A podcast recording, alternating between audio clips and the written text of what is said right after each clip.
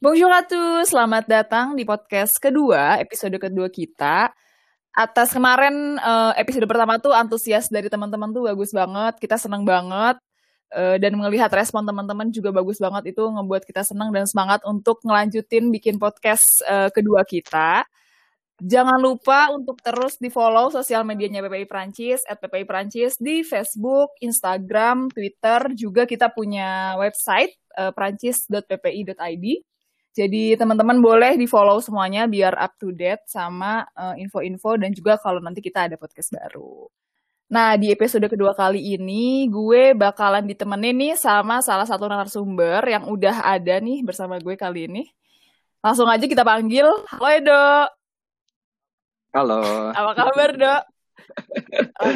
lumayan baik, lumayan baik. Kenapa tuh lumayan baik tuh? Kok ada lumayan ya?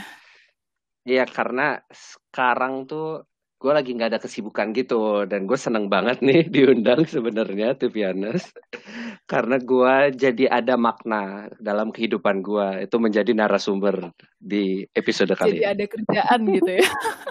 Iya jadi ada kerjaan bener karena pengangguran sekarang. Oke pengangguran berarti lo habis lulus dong? Udah lulus dong? Nah iya gue baru banget uh, bulan lalu baru lulus sekarang lagi cari kerja uh, targetnya stay di Prancis jadi uh, di sini apply apply uh, kerja dan ya belum ada kabar sih uh, sudah satu bulan ini. Oke gila udah lama banget. Padahal kayak kayaknya baru kemarin gue ketemu lo tuh kayak dua tahun yang lalu gak sih? Terus kayak lu tuh masih yang kayak ngomong bahasa Prancis tuh yang bonjour, merci atau au revoir doang gitu atau croissant s'il vous plaît udah gitu. Siapa udah lulus ya? Nah itu sebenarnya masih belum jauh dari itu bahasa Prancis gue, tapi sudah lumayan bisa berinteraksi lah gitu. Oke, okay. ini ngomong-ngomong tentang bahasa Prancis di episode kedua ini, di episode podcast supaya Prancis kedua ini kita bakalan ngomongin tentang hidup di Prancis tanpa bahasa Prancis emang bisa.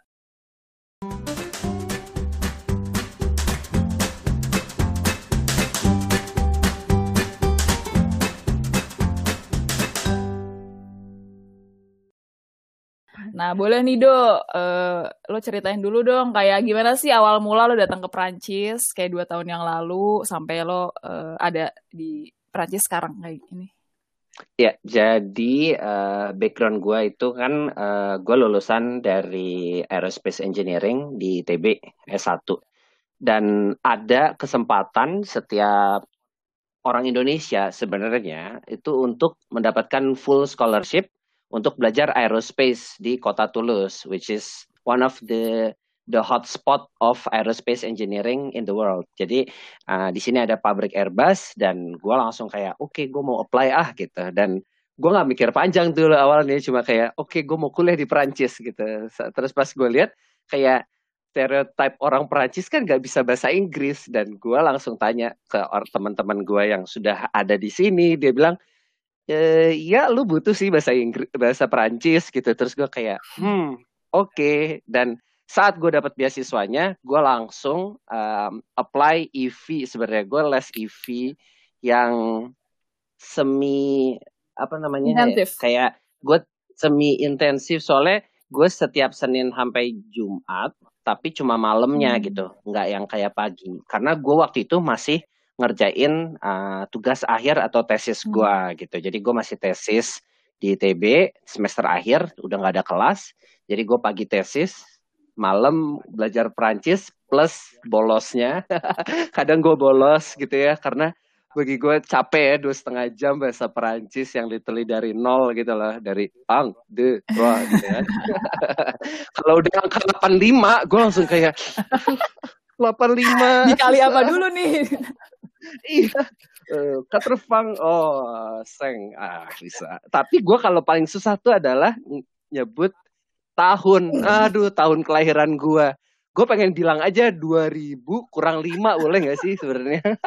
Iya ya karena 2000 cuma tinggal gitu benar-benar tapi tapi persiapan bahasanya itu cuma tiga bulan atau empat bulan. Abis itu gue langsung berangkat. Karena gue lulus lulus gue langsung berangkat dan gue here I am di di Perancis gitu with with zero experience dengan bahasa Perancis yang based on masih ada ya, masih A2 tuh. Kayak literally belum applicable menurut gue to be honest. Tapi ya it's been two years yang kita udah sebut uh, I've live through it aja sih. Oke. Okay, jadi jadi lu persiapannya tuh bener-bener cuma tiga bulan doang dong sebelum berangkat tuh? Untuk iya iya karena memang nggak ada waktu lagi gitu loh okay. kayak uh, harusnya hmm. itu dia bisa sampai enam bulan emang paket eh empat bulan setengah okay. gitu tapi gue karena harus emang udah mau berangkat ya gue langsung mau gue ambil tes duluan ya gue ambil tes duluan delf duluan terus gue berangkat kayak gitu terus gimana tuh pas kayak kan lo tiga baru cuma tiga bulan les terus kayak sama level A2 itu datang ke Prancis itu tuh gimana tuh? Kayak sebulan pertama dia lo di Prancis tuh gimana tuh pengalaman lo tuh?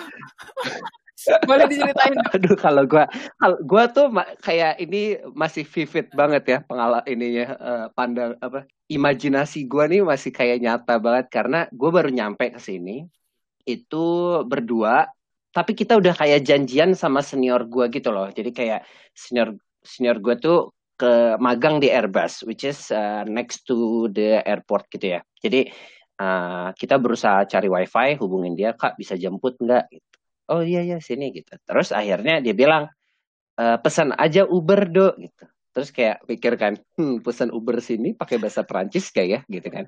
Dan gue coba dong pesan Uber. Oke oke pesan Uber deh gitu kan pas pencet-pencet gitu. Dia nelpon dong nanya posisinya di mana terus gitu kan kayak eh voir le carte s'il vous plaît gitu kan. Cek map aja gitu loh. Tolong lihat map gitu. Gue nggak ngerti cara jelasin gue depan apa justru defang apa nih gitu kan. Nggak tahu gitu kan. Jadi pas lagi kayak ini dia tapi dia nanya lagi kayak uh, nanya lagi terus kayak atong atong. Gue matiin aja dulu. Terus gue literally uh, gue sms akhirnya kayak karena bisa gue translate kan gitu ya. Gue deket ini deket ini gue translate gue copy. Akhirnya dia kayak oh nyampe dong. Jadi pas dia nyampe dia lihat kayak tas gue kan banyak gitu ya dan gue berdua gitu. Jadi tas kita super banyak gitu. Terus dia bilang kayak dia nggak mau karena terlalu banyak. Mungkin di sini kan nggak bisa ya barang-barang ditumpuk-tumpuk yeah, yeah, di tengah yeah, yeah, ya. Mereka mereka mereka harus kayak ya mobil gue muat segini harus segini. Terus kayak dia berusaha ngejelasin gue suruh cancel, tapi gue nggak ngerti gitu loh. Kayak dia cuma bilang anule terus kayak ah teranulir karena apa? Dan itu gitu. hari pertama lo di Prancis dong berarti baru nyampe. Itu literally baru nyampe Prancis, gitu. Waduh. Kita ya kita literally baru nyampe gitu. Akhirnya ada senior gue datang, dia dengan bahasa Perancis yang ya sudah setahun di sini gitu ya. Jadi kayak coba jelasin. Ah, oke. Okay. Jadi di cancel dan kita cari mobil yang lebih gede. Akhir. Which is amannya gitu. Berarti pengalaman pertama lo di Prancis kayak gitu ya dengan bahasa Prancis. Ya, karena bahasa Inggris itu ternyata benar-benar uh, dan mungkin karena posisi gue di South hmm. ya. Jadi Toulouse is really south of France. Jadi ya benar-benar uh, bahasa Inggris tuh masih nggak terlalu umum untuk orang-orang yang tua gitu. Jadi Uber driver yang hmm. Dia nggak bisa gitu. Jadi ya harus diwajari. Tapi itu lucu banget sih pas lagi kita karena kita berdua sama-sama les di kelas yang sama, sama-sama dapat beasiswa yang sama. Coba eh lu yang nelpon dong, ah lu aja, ah lu aja. Jadi kita takut berdua. I think one of the most uh, most uh, fear fear experience gua, ketakutan gua ya. Mm -hmm itu adalah di telepon sih karena gue takutnya nggak ngerti gitu loh tapi dan dan sekarang udah bisa dikit oh sedikit. Bisanya sedikit ya. Udah udah bisa ngerti oh ini dari ini. Enggak enggak saya bukan ini gitu. Masih udah bisa okay. gitu. Nggak gue langsung reject gitu. Kadang gue langsung reject. Daripada ngomong ribet ya daripada gue nggak ngerti gitu. Parle parle vous anglais no? Oh je, je ne sais pas. Matiin. Nah kan tadi lo udah bilang kan e, kalau di IV itu lo les bahasa Prancis cuma tiga bulan nih. Nah terus gimana sih kan kuliah lo pakai bahasa Inggris nih. Tapi ada gak sih kayak misal profesor lo itu yang kayak orang Prancis, terus jadi pas ngomong Inggris kan biasanya pronunciation-nya atau kayak aksennya tuh beda, terus jadi kayak untuk mengerti tuh mungkin ada effortnya juga atau gimana tuh coba gimana cerita di pengalaman kuliah lo kayak di Prancis itu tuh gimana sih dok dengan bahasa Inggris itu? Nah, untungnya kan program gue full bahasa Inggris ya. Tapi dosennya juga full orang Prancis. Jadi pas lagi hari pertama, kelas pertama gitu, gue duduk paling depan. Dan itu sangat membantu karena gue nggak nangkep bahasa Inggris orang Prancis sebenarnya. Kayak mereka ngomongnya hmm. cepet gitu. Tapi dengan aksen yang uh, sebenarnya pronunciation berbeda bukan aksen sih. Aksen tergantung orang tapi kayak super cepet dan gue nggak ngerti. Pertama kayak dia ngomong apa gitu. Pas dia tulis oh baru tahu gitu loh. Jadi kayaknya emang adjust adjusting tapi itu nggak lama. Karena kita abis itu cuma kita make fun of them. Jadi fun of kita kayak make up make fun of the professor after class gitu kan ya. Karena mereka ngomong engine tuh engine gitu. Kayak engine engine gitu. Jadi jadi kita coba bikin jadi kita malah menerima kayak oke okay, mereka punya pronunciation beda tapi it's not a big problem sih. Cuma gue kan ada belajar bahasa Perancisnya ya. Hari Jumat tuh gue dapat kelas bahasa Perancis dan di situ itu yang harus full bahasa Prancis dan gurunya nggak pakai bahasa Inggris gitu. Literally kayak madam kayak uh, full FPT gitu kan. Terus dia cuma ngejelasin pakai bahasa Prancis okay. lagi gitu. Which is hard gitu. Kalau di Indonesia kadang-kadang di switch ke bahasa Indonesia hmm. kan. Jadi kayak ini Mereka ini loh. Ya? Gitu. Ya, kayak kita kan selalu bilang kan kayak komong ongji. Yeah, yeah. Ini ang yeah. angle gitu kan. Mereka harus mau bahasa Prancis gitu. Tapi bagus dong kayak lo jadi terpaksa. Bener kita ngobrol pakai bahasa Inggris kita langsung dimarahin aja. Berarti tapi gimana nih kalau misal di kuliah lo apakah kayak banyak orang Prancisnya atau internasional dan kayak gimana sih nah, lo adaptasi di kampus lo deh di kuliah lo tuh gimana? Di kampus gue sih uh, mostly adalah orang Spanyol dan orang India. Jadi mereka mempunyai kayak geng Spanyol berbahasa Spanyol, orang India berpunyai bahasa India. Kita orang Indonesia bertiga punya geng bahasa Indonesia, tapi kita bergabung dengan orang hmm. Itali. Jadi kita ngobrol in bahasa Inggris. Selalu kayak saat kita ngomong bertiga, ada orang lain, kita berusaha mereka untuk gabung gitu. Jadi adaptasinya sebenarnya nggak terlalu sulit karena semua orang pendatang gitu ya. Jadi kayak dan orang Perancisnya ini minoritas oh, banget malah. Kayak iya di program gue itu karena master dan orang Prancis kan programnya diploma mm-hmm. engineer gitu ya. Jadi abis prepa dua tahun diploma engineer tiga tahun. Jadi nggak ada yang ngambil master nih jarang gitu. Kecuali mereka lulusan luar. Biasanya mereka lulusan Amerika, datang ke Prancis mau S2 gitu. Beda jadi. Jadi, jadi orang Prancisnya paling minoritas ya kayak cuma enam orang tujuh orang iya enak Minor banget soalnya kalau di kampus gue kalau di kampus gue maksudnya yang negeri yang full full Prancis gitu bener-bener kita tuh uh, apa mahasiswa asing tuh bener-bener minoritas banget. Bahkan ya mungkin enam orang tuh ya kita gitu. Sisanya ya orang-orang Prancis jadi di lo kebalik ya. Jadi kayak orang Prancis kalau kita tuh sampai dibilang ada 29 nation di satu angkatan 120 orang. Kayak ada Burkina Faso ada campur hmm. banget. Ada orang dari uh, Nepal kayak gitu. Kayak bener-bener campur. Dan di situ sih jadi kita malah uh, adaptasinya gampang karena kita semua baru dan kita selalu bareng-bareng. Dan mereka ada program integration integration hmm. gitu ya. Kalau di sini kan kayak ospek ya mungkin kenalan di gitu Indonesia gitu. ya. dan kita kenalan banyak orang. Dan mereka yang orang Perancis pun yang melakukan integration dengan berbahasa Inggris. Jadi we are feel welcome kalau di sekolah okay, gue gitu. seru ya. dan itu itu oke okay sih loh ternyata. Enak ya berarti ya. Perkuliahannya tidak dikelil jadi jadi mayoritas ya lo bahasa Inggris kan iya makanya. oke okay, seru ya ternyata pengalaman uh, kuliah full bahasa Inggris di Prancis. Nah, setelah ini nih di segmen kedua, kita bakalan seru-seruan lagi ngobrolin tentang kehidupan sehari-hari dan dunia kerja tanpa bahasa Prancis.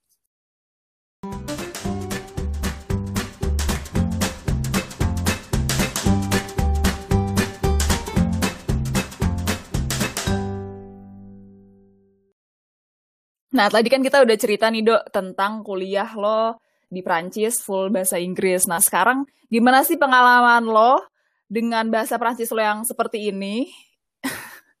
gimana sih kayak lo menjalani kehidupan sehari-hari yang kan orang Prancis tuh susah tuh kan, yang tadi lo bilang untuk diajak ngomong bahasa Inggris kan. Gimana sih coba? Share dong kayak pengalaman lo.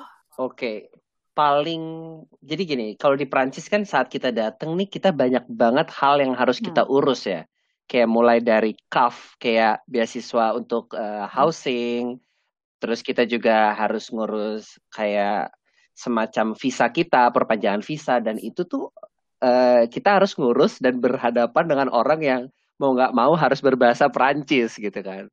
Saya saat, saat datang kan pasti kita bareng dengan teman Indonesia nih kan jadi kayak eh kita barengan ya gitu kan. Pas datang kayak hah ini orang kok welcome desk student gitu ya etudiant gitu tapi gak ada yang bisa bahasa bahasa Inggris gitu kan. Kita kaget dong kayak hah ini gak ada yang bisa bahasa Inggris. Terus dia bilang kayak uh, yang berbahasa Inggris lagi keluar. Kamu mau nunggu nggak? Berapa nunggunya? Dua jam. Nggak ayo kita coba bahasa oh, Prancis mau? Ya udahlah gue coba. Mau nggak mau daripada dua jam gitu kan ya nunggu gitu.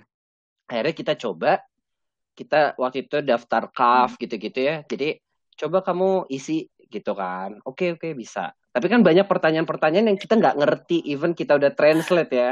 Karena waktu itu tuh nah waktu itu tuh kita nggak punya internet. Itu di situ yang Masalah. menjadi kesulitannya. Kita nggak bisa ngapa-ngapain gitu kan. Jadi kita berusaha kayak ah ini kayaknya ini deh. Jadi kita berusaha tanya tapi dia juga jelasin dalam bahasa Perancis. Jadi kayak ini apa? gitu. Terus akhirnya gimana? Lo uh, akhirnya temen gua ada yang orang Burkina Faso jadi dia datang kayak hey halo uh, are you Izae gitu kan dan Burkina Faso mempunyai bahasa Perancis menjadi bahasa utama gitu ya apa namanya national national language ya. Jadi kayak dia yang mentranslate ke kita semua gitu. Jadi uh, di awal itu kita nyadar bahwa kalau kita urusan ini harus deh bisa berbahasa Perancis gitu ya. Kalau enggak soalnya susah ya. Dan iya kalau enggak kayak kita bisa aja menasukkan informasi yang salah, mungkin nanti beasiswanya ditolak atau apa kurang gitu ya. Tapi awalnya aja kayak ini burs apa ya burs gitu kan kayak nggak pernah denger burs apa ya oh kita tuh iya iya kita beasiswa yes gitu kan apakah lo salah satu yang menggunakan ini aplikasi Google Translate untuk ngomong ke orang kayak lo kan ada kan sekarang yang kayak Google Translate ngomongin oh ya ya ada ada dia dijadiin di voice-nya di play ya Enggak, enggak. Gue malu sebenarnya kayak gitu. Kalau gue, gue siapin sebelum okay. ngomong. Jadi gue udah siapin, gue oke, okay, gue habis itu gue ngomong saat dia coba hmm. jelasin terus gue kayak uh, minta hmm. ulang terus gue coba kadang-kadang paraphrase apa yang dia bilang dengan coba dengan sesimpelnya hmm. gue gitu ini bener apa enggak SKCP ya terus kan terus dia bilang ah oke okay. je kompro oh, okay. uh, approach gue kayak gitu karena gue malu kayak masa dia ngomong dengan HP yeah, gue yeah, gitu yeah. ya. Soalnya kan banyak deh kayak gitu. Berarti bagus kayak gitu. mencoba ya. ya ada yang pernah gue mencoba gue ngurus mutual mutual tuh hmm. insurance yeah. uh, health gitu ya gue coba dia ini dong udah gue ngomong panjang pakai bahasa Prancis dia ketawa terus dia bilang gini I can speak Waduh. English gitu taunya tahu gitu dari tadi gitu ya tapi nggak apa-apa dong ya, tapi gak dengan apa -apa. belajar jadi ya, kalau lo nyaman pakai bahasa Inggris Ayo pakai bahasa Inggris. Oke, okay, oke. Okay. Lucu juga ya berarti pengalaman-pengalaman lo ngurus-ngurus administrasi di Prancis dengan bahasa Inggris dan Prancis campur. Tapi gimana sih kalau misal kayak lo socialize atau kayak lo keluar ya di di luar rumah atau kayak lo lagi kayak bisa belanja atau kayak ya kayak di luar rumah lah interaksi lo dengan orang-orang Prancis di luar tuh gimana? paling kadang-kadang gini, gue kadang-kadang kan makan di resto, terus kadang-kadang tuh mereka kayak kepo aja gitu nanya gue dari mana dan itu itu sih yang kadang gue gue seneng gitu loh mereka tuh ramah gitu kadang-kadang kan kayak halo ya kamu dari mana terus kayak ya udah kita cerita jelasin terus tapi kalau gue nggak ngerti gue nggak langsung kayak cuma wiwi doang gitu. Kayak gue kayak uh, jadinya komprong pour le ini gitu. Pour le dernier frat gitu. Terus dia langsung jelasin lagi oke okay, gitu. Jadi gue seneng sih itu membuat gue belajar gitu ya. Dan biasanya gue coba nanya makanan ini ada di mana? gitu. Pas lagi belanja kayak saya nggak nemu ini ini di mana? gitu gitu terus kayak atau kalau gue lagi jalan-jalan sih kayak gue lagi ke Paris biasa kan kereta apa namanya metro Paris kan hmm. Trouble ya dan saat antropo tuh kayak gue nggak bisa denger apa-apa kalau mereka ngomong dari voice overnya apa -apa itu. Ya, ini Jadi gue harus nanya orang lagi, ini maksudnya apa gitu. Dan itulah gue berbahasa Prancisnya di situ-situ. Cuma kalau socialize, gue sayangnya gue main sama PPI lebih banyak. Jadi gue ngomong bahasa bahasa Indonesia. That's the sad part. I think gue kayak nggak bisa membagi waktu oh. dengan baik aja dengan orang Perancisnya dan juga gue main sama orang internasional terus Italia, uh, Inggris gitu, Perancisnya dikit itu salah salahnya ya yang gue sayang. Tapi satu phrase yang kayaknya kalau misal gue pas gue pertama datang tahun pertama kan kayak ya masih abal banget lah bahasa Prancisnya. Salah satu phrase tuh yang paling sering gue omongin tuh Est-ce que vous pouvez répéter s'il vous plaît? ya, boleh diulang iya, tadi ngomong apa? Tolong ya, diulang ya, gitu. Tolong diulang. Iya gak sih? Lo juga gak? Iya kalau gue paling lebih sering kayak eh je ne comprends est-ce que c'est possible si vous parlez en anglais s'il vous plaît. Iya Lu tolong dong iya. ngomong bahasa Inggris. No. Susah nggak bisa. Je ne parle pas gitu. Je parle un peu. Mais pour moi un peu de français. Oke. Okay. Tadi kan lo udah share nih pengalaman lo kayak berbahasa Prancis uh, di kehidupan sehari-hari juga di perkuliahan nih. Nah sekarang gue pengennya nih di profesional life lo yang katanya kan lo sempat magang di Airbus. Gimana sih kalau di sana apakah lo juga harus ngomong bahasa Prancis atau lo juga jadinya full Inggris atau kayak dicampur? Coba gimana sih? Ya, jadi gue uh, alhamdulillah ya mendapatkan kesempatan even uh, within this pandemic untuk magang dan magangnya juga di kantor gitu ya, nggak dari nggak work from home gitu ya, karena udah transisi dan mereka itu semua expect gue berbahasa Inggris sih. Jadi kayak uh, mereka dan mereka siapin gitu saat mereka discuss. Kayak kalau ada gue di ruang meeting, dia langsung switch ke bahasa Inggris dan I really felt welcome uh, of how they are doing that gitu. Tapi kalau lagi lunch, karena mereka itu udah bukan ranahnya kerja, mereka langsung berubah jadi bahasa Perancis full gitu. Dan di situ adalah isinya orang di atas umur 45 gitu ya. Jadi kayak Pieng. Oh iya iya Pieng. Terus mostly South gitu ya. Bener-bener ya emang South South hmm. South gitu ya. Jadi kayak mempunyai aksen-aksen hmm. menarik gitu kan. Kita kayak tapi gue menjadi observer banget sih. Karena kadang hmm. mereka nanya balik tiba-tiba langsung pakai bahasa oh. Inggris gitu. Dan gue gue langsung belajar jawab pakai bahasa Inggris tapi kadang gue coba jawab pakai bahasa Prancis gitu. Jadi gue rada mixin both karena kadang-kadang apa yang mau gue jelasin kayak bener-bener sulit lah hmm. untuk gue level gue gitu yang cukup kayak tentang pandangan hmm. politik kayak gitu-gitu kadang mereka kan discuss apa pun hmm. ya jadi orang Prancis kan discuss apa pun gitu ya mereka senang ngomong nah itu sih yang gue gue senang sih karena hidupan profesionalnya itu bagus sih kayak mereka tahu oke okay, uh, eh, kita harus komunikasi yang paling efektif which is English untuk gua tapi mereka ke intern yang lain yang bahasa Perancis bisa ya okay. pakai bahasa Perancis dan I don't mind that gitu karena kadang-kadang okay. gue ngerti gitu karena bahasa teknik kan nggak terlalu yeah, yeah, yeah. diver gitu nggak terlalu uh, uh, kayak tapi tapi kalau kalau misal pengalaman gue kan kayak misal gue sempet part time gitu kan kadang ada misal beberapa hal kayak misal pakai bahasa Prancis tuh kayak gue nggak ngerti atau kayak salah mengerti nih. Kalau misal di lo kan sebagai misal itu banyak orang Prancis apakah kayak sempet misal mereka yang misal miskomunikasi kah? Atau kayak karena mereka orang Prancis jadi kurang bisa berekspresi pakai bahasa Inggris atau gimana? Ada nggak sih kayak masalah-masalah gitu? Ada sih salah satu orang aja ya karena uh, hmm. mungkin dia udah lebih tua. Jadi dia literally buka Google Translate dulu okay. untuk ngomong ke gue gitu. Literally depan gue dia buka Google Translate, dia coba jelasin ah this is what I mean gitu. Karena dia nggak terlalu tahu katanya apa dalam bahasa Inggris. Tapi gue kayak menurut gue that's really fine gitu loh. Karena gue juga sebenarnya pengen banget untuk coba communicate, tapi karena gue takut hmm. salah gitu dan within magang cuma pendek banget, gue pengen project gue cepet, cepet uh, selesai gitu ya. Jadi gue berusaha cari yang paling okay. efisiennya gitu. Tapi berarti lingkungan kerja lo tuh bener-bener yang Inggris juga, yang English full English. Ya karena kita banyak orang yang in, hmm. dari Inggris oh. dan Jerman. Jadi orang-orang Jerman ini ya saat kita meeting pasti oh. pakai bahasa Inggris gitu. Mereka nggak okay. bisa bahasa Prancis. Menarik, menarik. Tapi kalau orang-orang Inggris mostly bisa bahasa Prancis karena mungkin ada yang sampai dual oh, yeah. citizenship oh, gitu.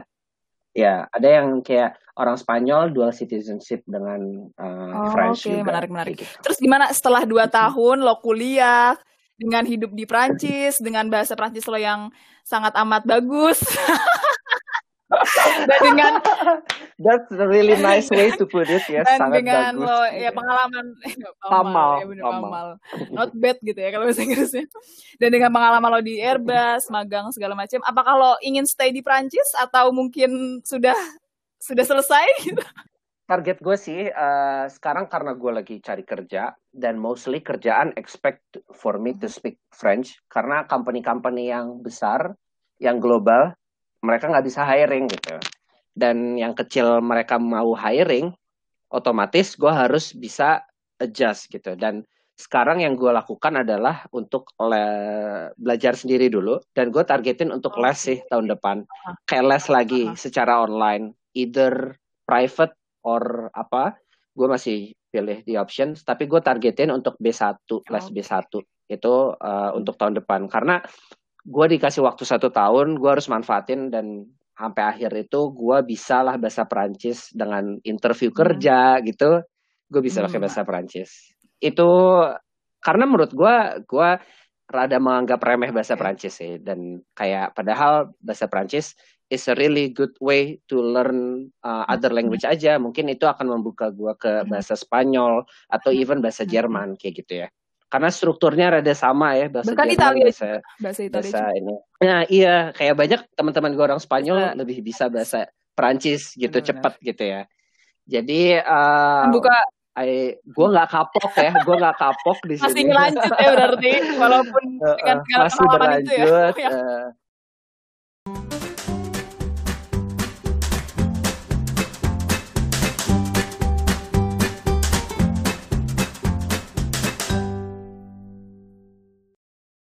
Nah, tadi kan kita udah denger nih cerita-cerita Edo, pengalaman-pengalaman Edo. Nah, Dok, sekarang lo ada nggak sih kayak pesan-pesan yang ingin lo sampein ke teman-teman yang ngedengerin nih setelah tadi lo hmm, sharing? Ya, sebenarnya overall eh, kita tuh jangan takut karena negaranya gitu loh. Karena sebenarnya saat lo bisa belajar hal yang baru dan apalagi bahasa ya, bahasa tuh salah satu kayak to foster your career Mhm. juga gitu. Kalian bisa bisa berkembang banget kalau makin banyak bahasa. Makanya orang harus multilingual Mhm, mhm. sekarang gitu. Jadi kita harus siap bahasanya walaupun nggak siap gitu. Jadi dan kita dengan nyoba juga jadi belajar dan eh, saat ke sini tuh kayaknya benar-benar di force untuk karena Mhm. budayanya ya d- berbahasa di sini jadi di force dan jangan diem Mhm. doang jangan melakukan kesalahan yang mungkin Mhm. gue lakukan sehingga lama belajarnya tapi dengan lu terus eh, mencoba pasti jadi bisa kayak kayak Putri Waduh, the struggle is real ya kalau mau bisa bahasa Prancis ya. Nah, untuk teman-teman yang bertanya-tanya nih, mungkin nggak sih kuliah dan hidup di Prancis tanpa bahasa Prancis?